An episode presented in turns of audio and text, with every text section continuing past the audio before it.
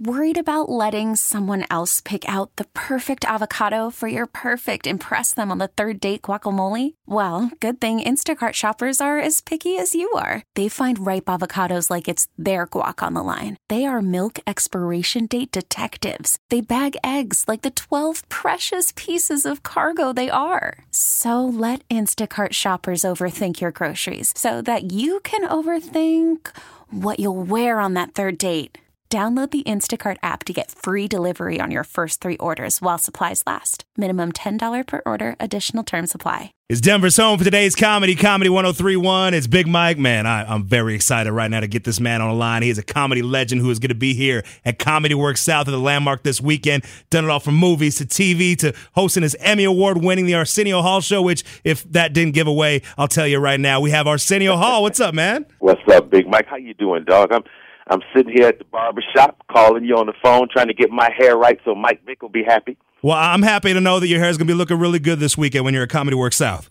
yeah, yeah. What's been going on with you, man? Working hard, man. Doing a lot of fun stuff. I mean, I, hope I hope you watched uh, Sandy on Netflix, man. I know you're into comedy and every comic on the planet who was alive was on that set. Man. Have, you checked it out yet? You got to check it out. Sandler got everybody for that. Yeah, man. Sandler's like Sara Lee. Nobody doesn't like Adam Sandler, and yeah, yeah. get you to do his film. You know, that, that was a lot of fun. And and we got Paramount uh, working on a sequel to Coming to America, so we're gonna try to get a good script on that. And if we got a good script, rock and roll. I was gonna say that's one of those films like over the last you know five ten years. Every once in a while, somebody says, "Oh, it's coming! Oh, it's coming! Oh, it's coming!" Now hearing yeah. from your mouth that it might be coming, I'm very excited. Yeah, you know what happens? We live in this. Um, world of I talked about the barbershop, which is the old school social media, but we live in a world now. I even saw a one sheet on the internet where it was me, Kevin Hart, and Eddie Murphy, and it's a thin line between a meme and fake news. Yeah, yeah. yeah. so for for years, people have said, "Oh, there's going to be a sequel." What the deal is is Eddie.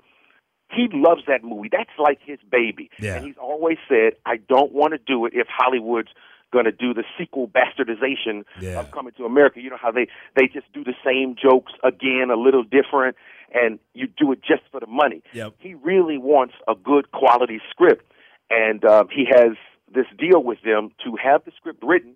But if it's not great, we don't have to do it. So that's a good deal. And I guess if you Eddie Murphy, you can get it. That's something you just don't see a lot of days. Usually, when you have something successful, they'll put out like nine, six sequels right away, no matter what. So that's cool that he's you know you know he's got so much love for the project, he won't let it go that way. Yeah, and while we're talking about Murphys, man, rest in grace, my friend Charlie Murphy. Yeah, we, we lost a very funny dude, you yeah. know.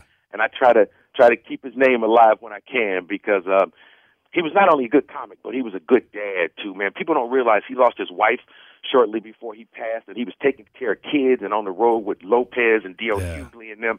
Um, rest in peace, Charlie Murphy. Oh man, Charlie! Every time he stopped by Denver, he would always stop by the station. I mean, that, that's a man who never had a smile off his face, and I mean, Yeah. it, it definitely he's de- definitely uh, you know somebody who's going to be missed in the scene, and uh, we definitely miss him over here at comedy.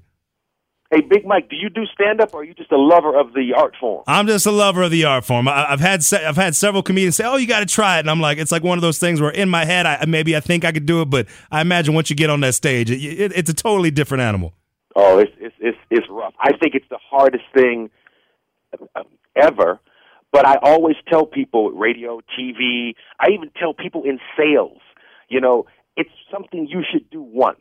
Okay. Everybody has that fear of public speaking, and it's just something you should do once because I think it teaches you a lot about yourself. Yeah. But it ain't no joke, man. It's hard. As a matter of fact, coming back to do it is hard. I stayed away for 20 years, you know, and when you come back, you have a fear of it, and um, it ain't no joke. You get on there, and you do five minutes, and you do 10 minutes, and and you let it keep growing. And I've fallen in love with it again, man. I'm so glad that God let me have mine back because I've gotten lazy and I wasn't on the stage a lot. And um, you you you can't you can't play with stand up. You got to. It, it's like a good woman. You got to Yeah. treat it right, and it'll treat you right. Well, but you can't it- play with it. I'm trying to get Eddie to do it again, man. I I beg him to go out to the clubs with me some nights, and one day I'll get him out because I think people would love to see Eddie Murphy as an adult now do stand up. I mean, this is a guy. He has 160 kids just talking about parenting. you want to see Eddie Murphy, you know? Yeah, you know, I, I work I work here at comedy and I work at our at our uh, hip hop station. So every year we do a summer jam. I can go on stage in front of 18,000 people just fine. When we do like some of our comedy events and I go in front of, you know, like two or 300 people and they're right in front of you, I'm like, oh, I start sweating a little bit. So it's totally different. And it's a huge difference because, like, I'll I'll um, I'll do a a big venue here and there, but I kind of enjoy that intimacy. It's kind of Yeah. cool to be two feet away from the front row.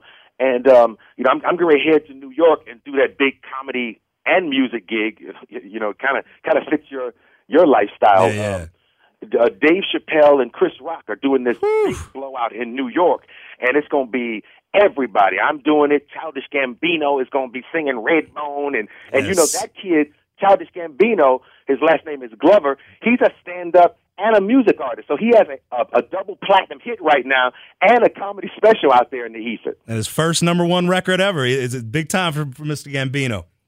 Yes, sir. So we going to New- we all gathering in New York. I'm gonna do the Sunday night. A lot of people are doing both nights. And by the way, you know that song Redbone.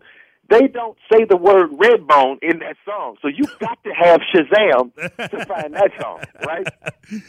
That's that's one of those. That's one of those very few songs. Like I came up when they had a song called "The Message." Remember the message? Uh huh. It's like a jungle. Sometimes it makes me wonder how I keep from going on. That song, they never said the message in it. Everybody's Googling, what's that song, Stay Woke? What, what, what's that Stay Woke song? Exactly, exactly. We talking about is the song called Ninja Creeping? Is that what it is?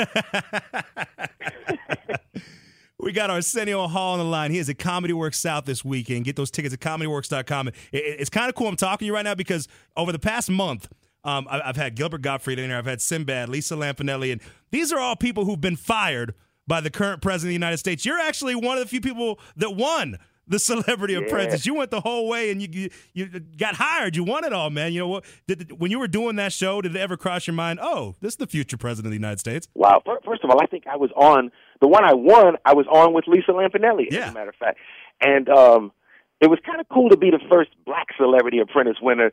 Uh, you know, I, I'm the Jackie Robinson Yeah, of yeah, the Trump yeah. world. You know, and it, it's kind of weird because back then he would talk about running for president, and we thought, you know, he's probably saying that because NBC wants him to get publicity for Yeah. the show. Because whenever he would say that, people would clamor around and listen. You know, and it's so bizarre that this guy who anointed me Celebrity Apprentice is now the president. And you know, I know Hillary Clinton. You remember back in the day when I interviewed Bill Clinton, I met Hillary. Pulled out the I've saxophone. known her over the years.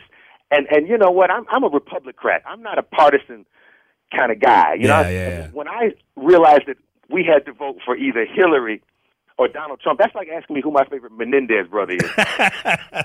you know, that's a hard choice. That's like God playing with us. Yeah. But but you know, it, it was it was it was fun doing it, and uh, it came to my, the one I was on. It came down to me and Clay Aiken, which was uh, which was a very very tough competition because I, I I prayed on that one because I was like maybe God don't want two black people to beat Clay Aiken in one lifetime. You know, yeah. Ruben Ruben might have got my blessing, Yeah, yeah, yeah. but it didn't work out that way, and things went good. And I, I'm just watching the news. Somebody jumped over the White House fence oh, and ran all the way to the door. Man, they gotta they gotta work on that. And you know what's funny? This is the president that wants to build a wall, man. You know? he might need to start with his wall. keep people. He can't keep people out of his yard. How he gonna keep people out of America? He needs to start You know? work on his his wall around his house first, and then we can He start looking bigger. A wall right there, right there, Pennsylvania Avenue. Build your first wall. We'll watch you, dog. Because if white women jumping over your wall, you can't keep El Chapo out of America. Man, well, hey, I want to thank you so much for making time to uh, call in the Comedy 1031. I know the Mile High City is excited to get you here this weekend at Comedy Works South. It's a beautiful weekend this weekend. If you do not have tickets yet, fix that right now. Go to comedyworks.com and Arsenio, anytime you're in Denver, you got an open invitation to stop by, bro. I mean, I appreciate you allowing me to talk to your audience, and and and, and I absolutely will come by and have a Chiba Chew with you one day. This episode is brought to you by Progressive Insurance. Whether you love true crime or comedy, celebrity interviews or news, you call the shots on what's in your podcast queue. And guess what? Now you can call them on your auto insurance too with the Name Your Price tool from Progressive. It works just the way it sounds. You tell Progressive how much you want to pay for car insurance, and they'll show you coverage options that fit your budget. Get your quote today at progressive.com to join the over 28 million drivers who trust Progressive. Progressive Casualty Insurance Company and Affiliates. Price and coverage match limited by state law.